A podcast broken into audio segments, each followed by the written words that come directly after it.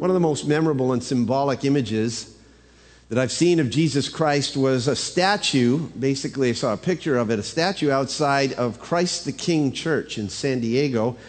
Nearly life size plaster statue is not unlike other ones found at any church or Catholic cemetery, except for one glaring omission.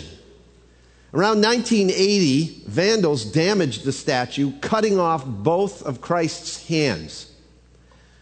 Rather than repair the statue, Jesuit Father Robert Fambrini, pastor at the time, placed a sign at the base to reflect the mission of the people of God.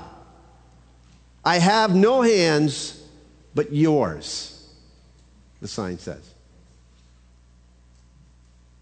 The sign was later replaced by a permanent plaque. Father Fambrini told, um, said that he received offers to pay for the statue's repair, but he turned them all down. A prayer attributed to St. Teresa of Avila uses this metaphor, and I quote it Christ has no body but yours, no hands, feet on earth but yours. Yours are the hands with which he blesses all the world. Now, I'm convinced that every believer ought to have a mental picture of this statue in their minds. The statue of Christ without hands. Should be at the forefront of all of our minds because theologically, I think that most of us know this to be true. But how often do we really consider ourselves in reality to be the hands by which Christ builds his church? Now, don't misread the application. We should never consider Christ as powerless without us. The simple fact of the matter is, is that he doesn't need us to promote his gospel at all. But he chose us to do just that. When we don't participate in that plan, we are in essence presenting to the world a crippled Jesus. In the midst of all of that, guess what else happens? We lose our joy. We lose our joy as Christians. Our true joy is not derived from this world. It's not a result of our circumstances, but by being personally acquainted with the Savior, personally active in His work, and personally associated with His people. In a word, it is to be in fellowship. Fellowship, that's a buzzword. At least it was an old school buzzword. I don't think they call it fellowship anymore. I think the new word now is community.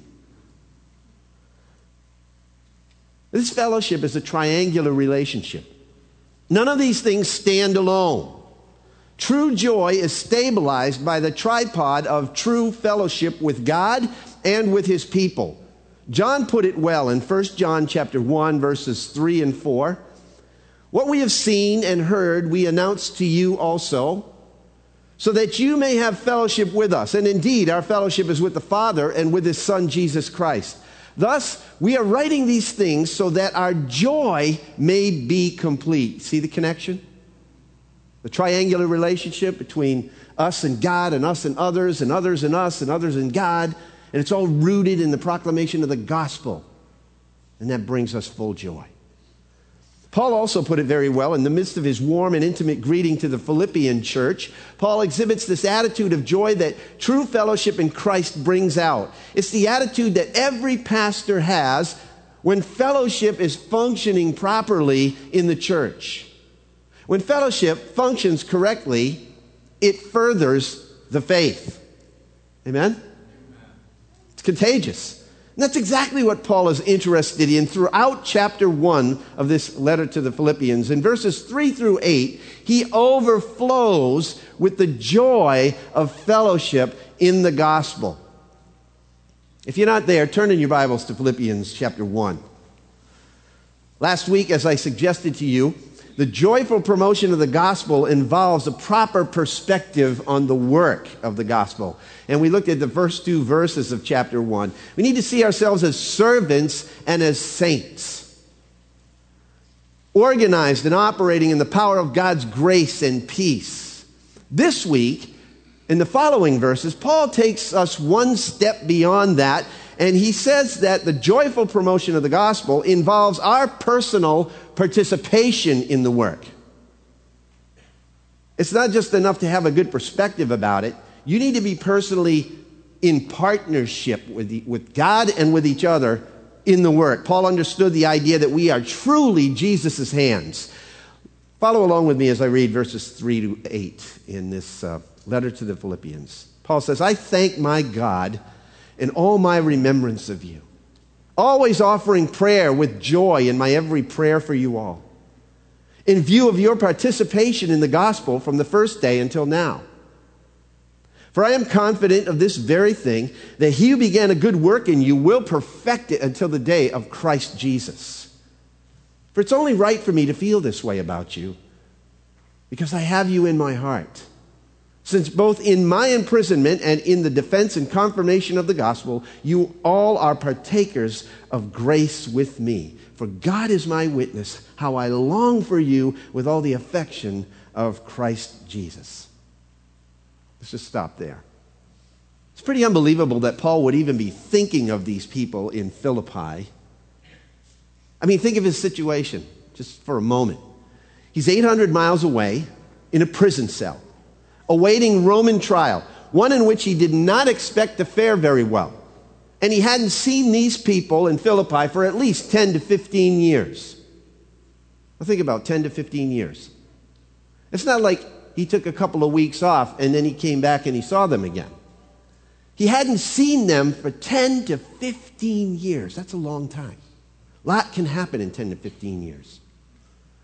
Thinking back on his experience in Philippi might have only brought him sorrow. I mean, after all, he was illegally arrested, humiliated before the people, beaten, placed in the stocks, and left in jail. That was his recollection. But even in the course of all that, this whole letter resounds with a tone of happiness and joy. Lydia, one of his first converts, as we saw last week, and her household was converted in his first visit. He remembered the demon possessed slave girl that was now set free. The jailer and all his household had found Christ. Again, for those of you that weren't here last week, Acts 16 is the backstory for this. No matter how bad the circumstances might have been, Paul saw the good that God had worked in and through every point of his suffering. The gospel was promoted, and that brought him joy. He may have been separated from these people physically, being in jail, but he was close to them spiritually. He knew it, and they knew it. In every remembrance that he had of these people, he was thankful and he offered prayer on their behalf. Why? Because after 10 plus years and all he'd been through, the people were still engaged in the faith. They were still engaged. They had personally participated in the spreading of the gospel from the first day that he preached it to them until now. Think about when you came to Christ, if you're a believer. Are you still that participating in the, that much in participation in the spread of the gospel as you were, let's say, 10 to 15 years ago when you first got saved?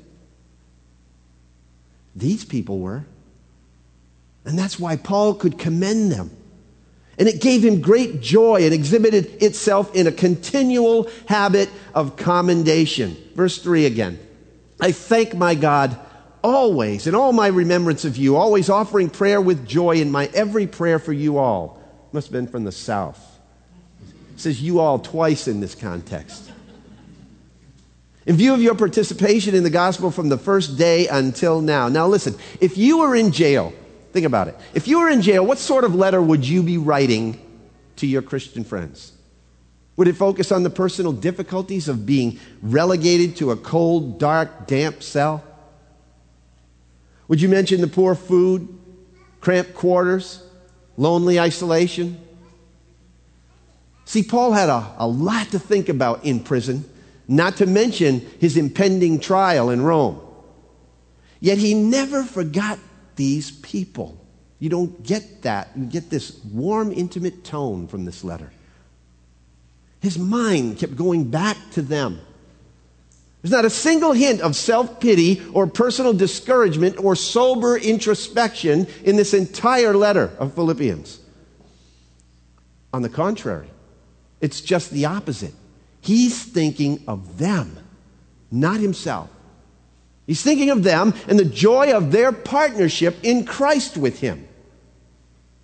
Personal participation in the work of spreading the gospel will exhibit a constant mindfulness of others, especially those that you are in partnership with. And it also engenders a thankful spirit for them. The characteristics of such a habit will be a lot like Paul's. Notice the pattern of his life. Get your fingers ready. I want you to scan with me through a number of scriptures here just to get the idea set the pattern straight here. Romans chapter 1. Romans chapter 1. Look at verse 8. First, I thank my God through Jesus Christ for you all because your faith is being proclaimed throughout the whole world. For God, whom I serve in my spirit in the preaching of the gospel of his Son, is my witness as to how unceasing I, ceasingly I make mention of you, always in my prayers, making request if perhaps now at last, by the will of God, I may succeed in coming to you. For I long to see you so that I may impart some spiritual gift to you, that you may be established. That is, that I may be encouraged together with you while among you, each of us by the other's faith, both yours and mine. Move ahead now. Uh, 1 Corinthians chapter 1. We're going to go fast.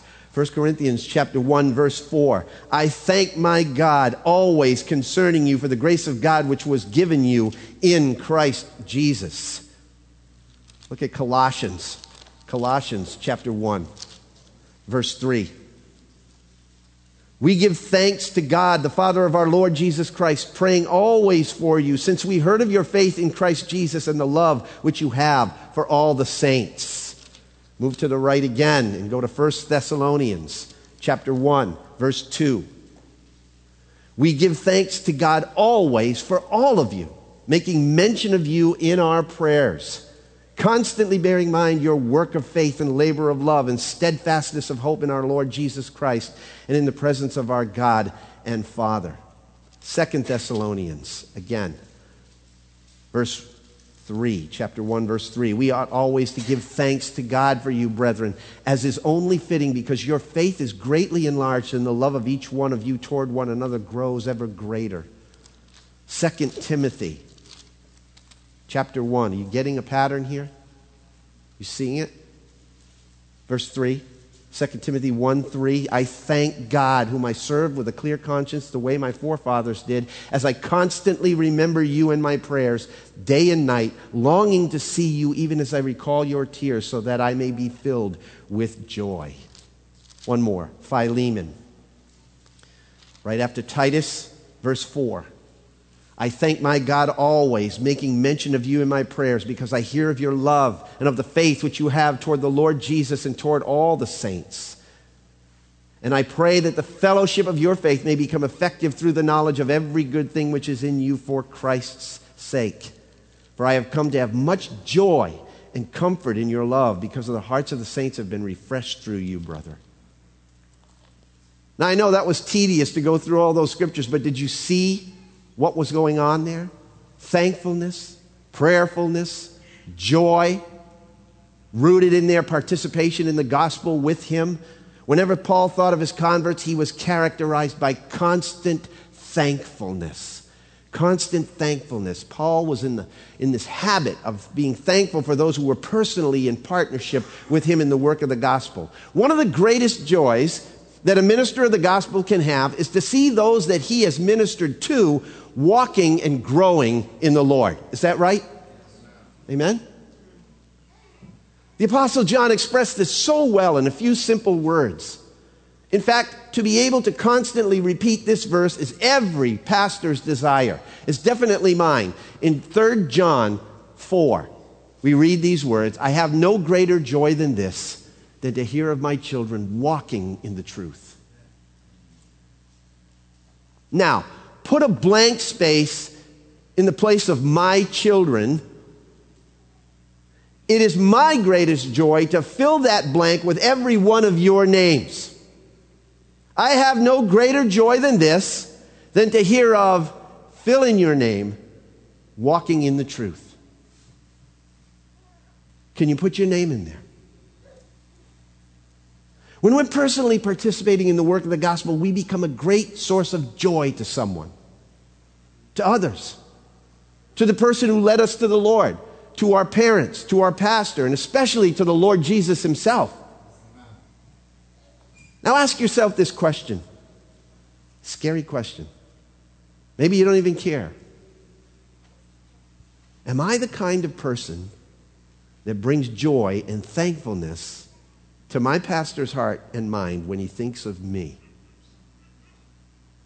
Ask yourself that question. I ask myself that question as well. It's scary when I think about it. Do I bring a spirit of joy and thankfulness when our elders or our other three pastors think of me? Or are they just like, oh, here he comes again? How about the ministry leaders that are under my charge? Or the ministry leaders that are under your charge? How do they feel when they think about you? Are you a source of joy to them? See, Paul was constantly thankful for his whole remembrance of the Philippian church, not just bits and pieces of it, not just the good times, the high points, but his entire recollection of them, according to this text. Why? Because they had participated in the work of the gospel at the beginning and they never slacked off. They kept on doing it. 10, 15 years later. And he not only exhibited constant thankfulness for them, but also, according to verse 4 here, continuing prayerfulness. Always offering prayer with joy in my every prayer for you all. As Paul remembered them, they became a source of joy to him and the subject of great prayer. Notice the repetition of you and you all in this passage. Paul was concerned about each one of them and prayed for their needs. Someone has said these words, said, talking to men for God is a great thing. But talking to God for men is greater still. When we bring people's names to God in prayer, that's even better than talking to others for Him.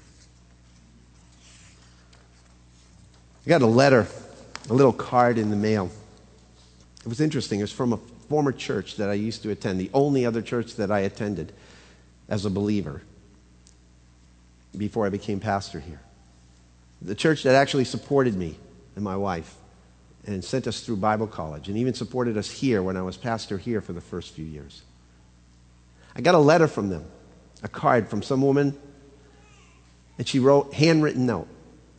On Sunday, our pastor read to us some very sad numbers regarding churches closing Dwindling numbers of church attendees and discouragement rampant among pastors, resulting in much unhappiness after sharing the information with us. Our pastor then suggested that our church undertake a new mission, contacting pastors of nearby churches, not for financial support for us, but to notify you of our prayerful support for you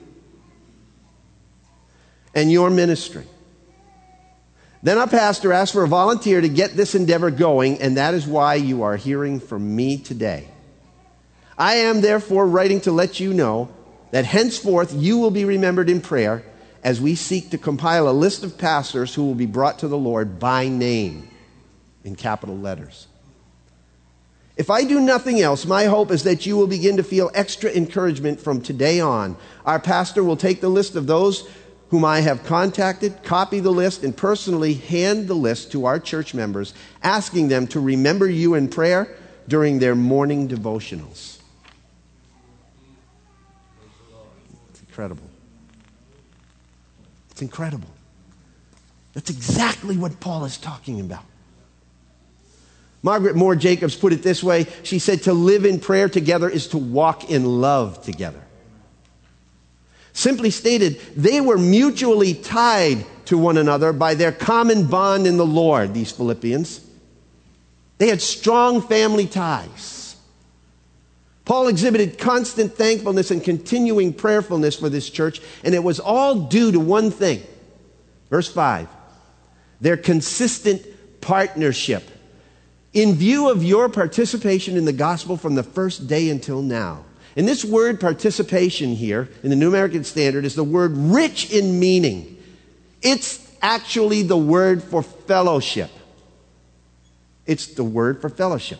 The biblical term fellowship goes much deeper than our shallow use of the term.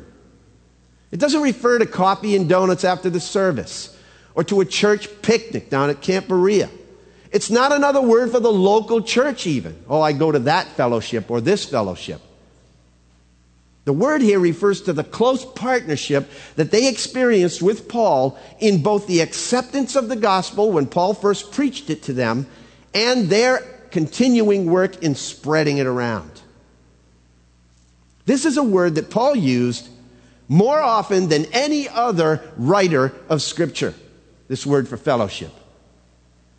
He wrote of the fellowship of the gospel, chapter 1, verse 5. The fellowship of the Spirit in chapter 2, verse 1, and in 2 Corinthians. He wrote of the fellowship of Christ's sufferings in chapter 3, verse 10. We'll get to that later on. And the fellowship of the faith. The true Christian fellowship is more than just gathering in a church, folks. It's way more than that. It's a personal communion and a partnership in something. You know what that something is? The Philippians partnership was rooted in the gospel of Jesus Christ. It's partnership in Christ, is what it is. And it was constant and it was communal. They all shared the same spirit, privileges, and grace of the gospel, as well as par- participating in its promotion together. It may also refer to their financial fellowship as well, because later on we find that the Philippians had sent financial help to Paul on a few occasions. Let me ask you a question. How are you specifically and individually participating in the fellowship of your faith? How are you doing it? Every single one of us has a purpose and a place in Christ's church, in this church. Do you know what yours is? You know what your purpose is here? Your place here? I'm going to encourage you to take some time this week and reacquaint yourselves with these texts of Scripture. If you're taking notes, write them down. Romans 12, 1 Corinthians 12, Ephesians 4, and 1 Peter 4. I know some of you are thinking, I know what those are. I've read them a hundred times. It's all the texts regarding the spiritual gifts that we've been given. But I'm going to urge you, I don't care if you have been a believer for 30 years, take the time to reacquaint yourselves with those texts of scriptures because these are the texts that speak of why God has placed you in a body. Every believer has been given a gift for the common good of the church. Amen? You ought to be finding out what that gift is if you don't know what it is and discovering opportunities to use it if you haven't yet or using it if you haven't yet. If you're not there yet, Romans chapter 12. Verse 4 For just as we have many members in one body, and all the members do not have the same function, so we who are many are one body in Christ, and individually members of one another. Since we have gifts that differ according to the grace given to us, each of us is to exercise them accordingly. If proper prophecy, according to the proportion of his faith. If service, in his serving. Or he who teaches in his teaching. Or he who exhorts in his exhortation. He who gives with liberality. He who leads with diligence. He who shows mercy with cheerfulness. You see what Paul is saying? We're members of one another. You've got a gift. Figure out what it is and use it. Now turn to 1 Corinthians chapter 12. Verse 4. There are varieties of gifts, but the same Spirit. There are varieties of ministries, but the same Lord. There are varieties of effects, but the same God who works all things in all persons, but to each one is given the manifestation of the Spirit for the common good. Now skip to verse 12. For even as the body is one, yet has many members, and all the members of the body, though they are many, are one body, so is Christ. For by one Spirit we're all baptized into one body. Whether Jews or Greeks, slaves or free, we're all made to drink of one Spirit, for the body is not one member, but say it, but many. many. Verse 26. And if one member suffers, all the members suffer with it. If one member is honored, all the members rejoice with it. Now you are Christ's body and individually members of it. Just imagine how your parents would feel, your spouse, your kids, if on the occasion of your birthday, when the gifts are given, you just took them out and said, Oh, thank you, laid them aside, and never attempted to open them out to find out what, what it was. How do you think it would make them feel? How would you feel if your child did that to you? And yet, some Christians never make the effort to find out what gifts they've been given. Never put them to work, and then excuse themselves from partnering with Christ in his work by saying things like, ah, I'm not really qualified, I'm not capable. No, you're right, you're not. That's why God gave you a spiritual gift. You've heard me say it before, but He doesn't call the qualified, He qualifies the called, right? Our personal participation in the gospel is expected from the day we believe in Christ until the day we meet Jesus. The Philippians' consistency in that participation brought Paul immense personal joy and caused him to commend them highly. It also underscored something else. It underscored his confident hope in the security of their salvation. Look at verse 6, Philippians 1. For I am confident of this very thing, that he who began a good work in you will perfect it until the day of Christ Jesus. Amen? I love that verse. Because of their continuing growth in the faith exhibited through their constant participation, Paul was absolutely convinced in his mind and in his heart of their eternal salvation. The language here is absolutely weighty. The word being confident here means to be fully and completely convinced, persuaded. This verse ought to be memorized by every single Christian. It is our confident hope.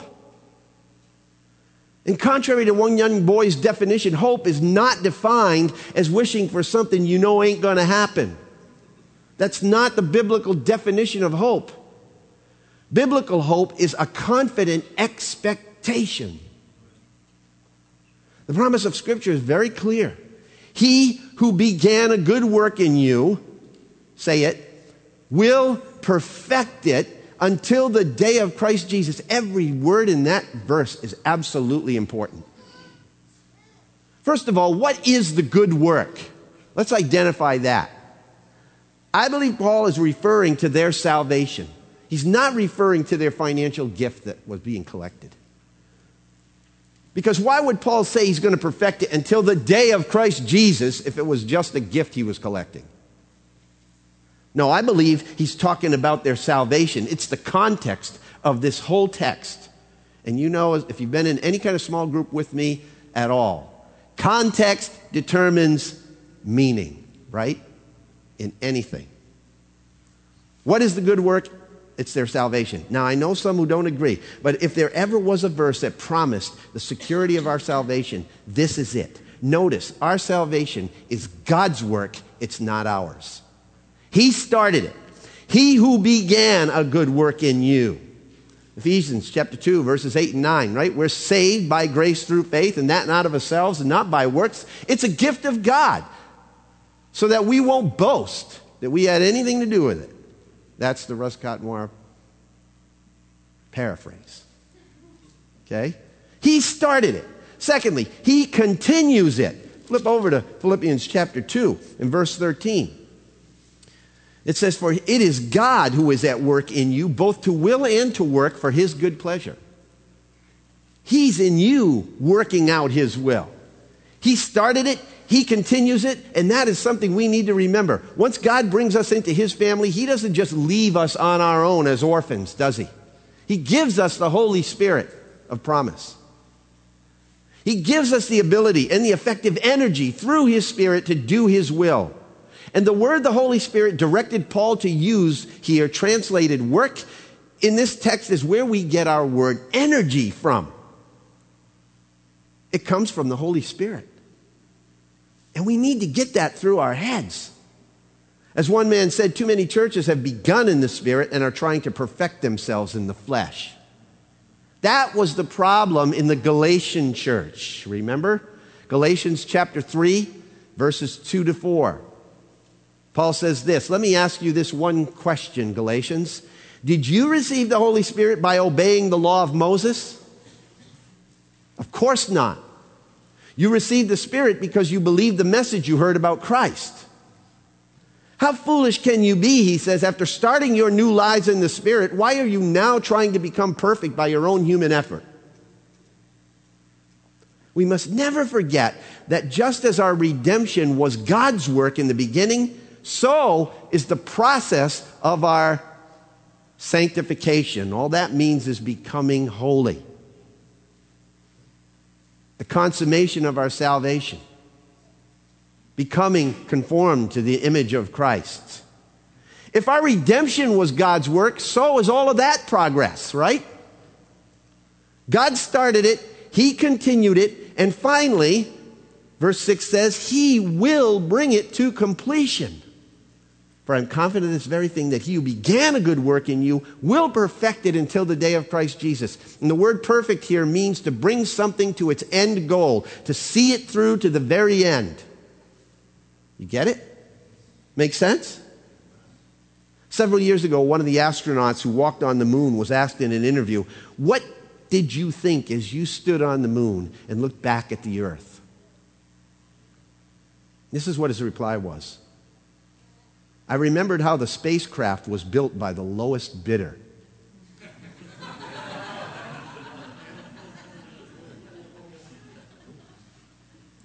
As Christians, we can rejoice in the work that the work of our salvation did not go to the lowest bidder. Rather, it was performed by an infinite God. There will never be any deficiency found in his work, folks. Our salvation is as sure as the architect, the author, and the finisher himself. And who is that architect? You tell me. It's the sovereign triune God. Sovereign triune God, the Father, Son, and Holy Spirit. God the Father will bring his work to completion in every true believer, and nothing in this life or after death will prevent the accomplishment of that work. Nothing shall separate us from the love of Christ, which is in love of God, which is in Christ Jesus, right? Read Romans 8. If God is for us, who can be against us?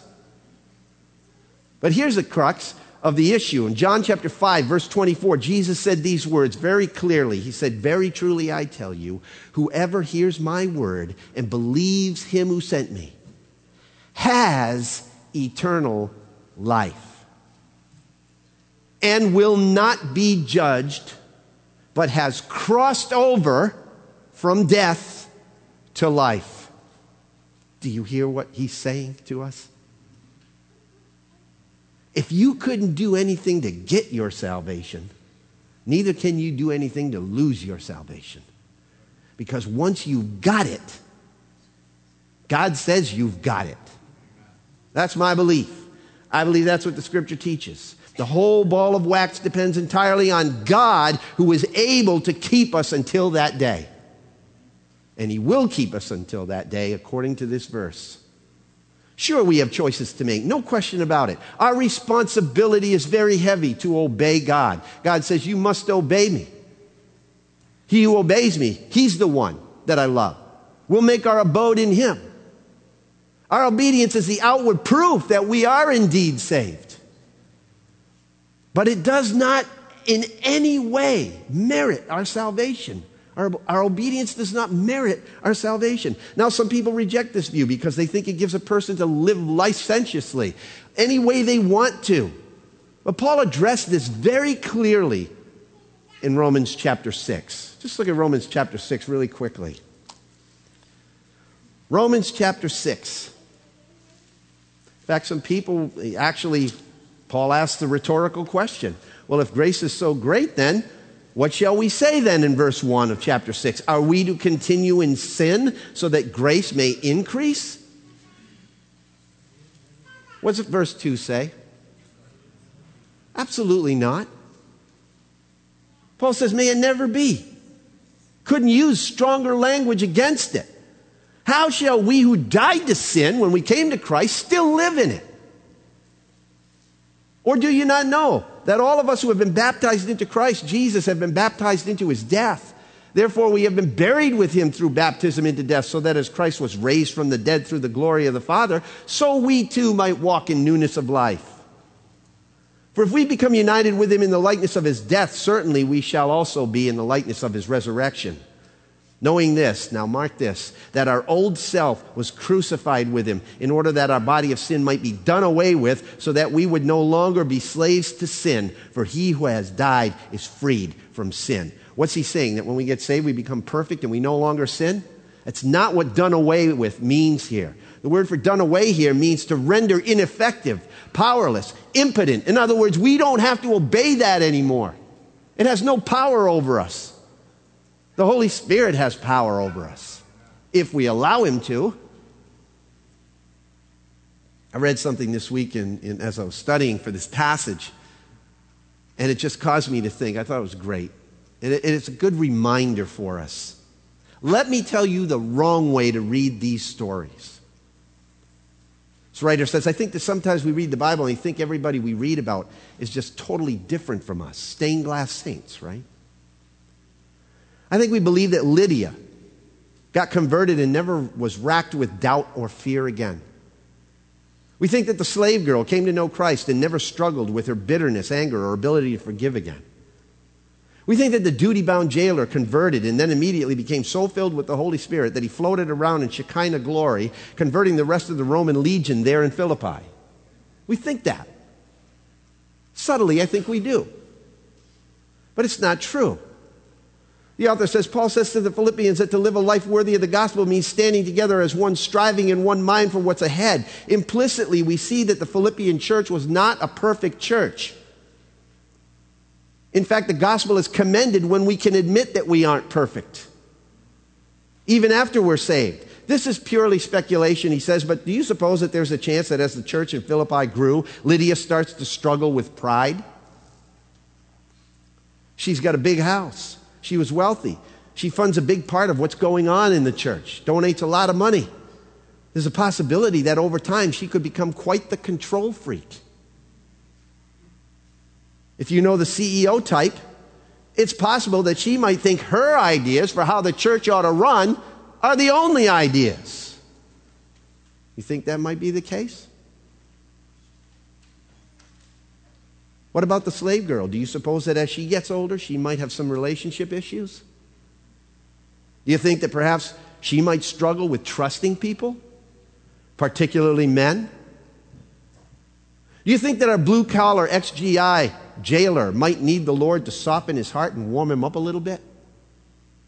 Maybe he struggles with being gruff and handling everyone like they've got thick skin of a soldier or a prisoner. Maybe it's stuff like that that caused Paul to write this verse, verse 6. For I am confident of this very thing, that he who began a good work in you, he's going to perfect it until the day of Christ Jesus. You see, living a life worthy of the gospel does not mean pretending to be perfect. It means relying on the one who makes us perfect. It means fixing our eyes on Jesus, the author, and say it, perfecter of our faith. He's going to do it. The scripture teaches that if you are a, truly a believer, your life is going to change. That's the evidence of God working in you. Paul was very confident in the security of the Philippians' salvation because of their changed lives and their partnership in the gospel. Their lives had changed drastically, and that in, in and of itself promoted the gospel, the fact that they changed. Someone has said there's no greater advertisement for the gospel than a truly transformed life. Now, if you've professed to believe in Jesus Christ and your life hasn't changed, you need to do some serious soul searching. Because the promise is clear. If he began a good work of faith in you, he will be actively working in your life all the way until the day that Christ comes to get you. See, Paul believed firmly in the final perseverance of the saints, but he also believed that it was only the true saints who finally persevere. He had these Philippians continually on his mind, and he was confident in their salvation, but he also had them in his heart. And when we personally share in the work of the gospel, it not only engenders a continual habit of commendation and a confident hope about salvation, but it also finally shows us a concerned heart of compassion. Look at verse 7 and 8. For it's only right for me to feel this way about you all, because I have you in my heart. Verse 8 For God is my witness how I long for you with all the affection of Christ Jesus. Look, sincere love of fellow Christians is not something easily disguised. It's not. But how often are we willing to show our love for one another? Instead of being on each other's minds and being in each other's hearts, as Paul says here, I know lots of Christians who talk more about other Christians getting on their nerves, not in their hearts. You see, the tie that binds our hearts in Christian love is supposed to be a blessing, not a burden. 1 John chapter 3, verse 14 says this We know that we have crossed over from death to life because we love our fellow Christians. The one who does not love remains in death. There's a good indication that you haven't crossed over, that you're not truly a believer if you don't love. So, the love Paul had for his brethren was the kind of love that looks out for the other person. He viewed his imprisonment and his chains or shackles and his defense and confirmation of the gospel before the Roman court as beneficial to the Philippians. And we're going to see that later on in the letter. Paul's opinion was that all Christians were on trial along with him because the outcome of the trial would affect every single one of them. They were co sharers in the grace that Paul received in his imprisonment. And he not only had a concerned heart for the Philippians, but he had a compassionate heart for them as well. And only God knew the depth of Paul's love for his fellow partners in the work. And he uses this term affection, meaning this gut feeling for them. In fact, his affection for them, he doesn't even claim it as his own. It was not his love channeled through Christ, but rather Christ's love channeled through him. He loved them with all the love that Christ had for them, and he would die for them if need be. You know anyone that loves you like that? Because we all need that kind of love, don't we? When we're personally yielded to God, we can show that kind of love to other people. Of all the one another's that are listed in the New Testament, one of them it stands out above all. It's the most repeated one. You know what it is? Love one another. And that can only happen when we let God do his good work in us.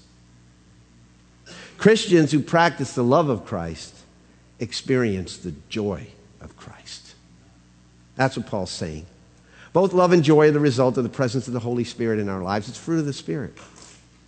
So when others view your Christian life, what's their reaction? Does it result in their commendation? Does it cause people to be confident that God is really working in and, and through you? Does it show a heart of concern and compassion? How do you think the Apostle Paul would view your personal participation in the gospel? What do your fellow Christians see? What do your fellow Christians see in you? And what does your neighbor think? These are all things we have to wrestle with in our minds. Jeff West wrote this poignant story that I want to close with entitled Your Neighbor, which, sad to say, is often commonly all too true. But take this to heart as I take it to heart. You know me. I'm the fellow that takes care of your house when you go on vacation. Sometimes we cook out together on Saturday nights and the kids play in the yard. Our wives are good friends. They drink coffee together, trade recipes, carpool the children. We talk together often about football and politics and inflation, and we share a lot of the same ambition and goals. Sometimes we share the same frustrations, disappointments. We're a lot alike, me and you. We're both good men. We want the best for our families. We determine to stand against adversity, to try to persevere. We have ideals that we cling to. just as a child clings to an outstretched hand, but sometimes you seem to have more strength than I do.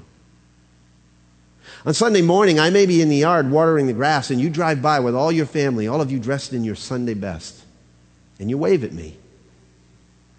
And I wave back, knowing that where you're going, but I don't know why you're going. Sometimes it seems that your life is different from mine. Our wives have talked about it, but you and I, we're scared to mention it. There's a lot about you that I don't know.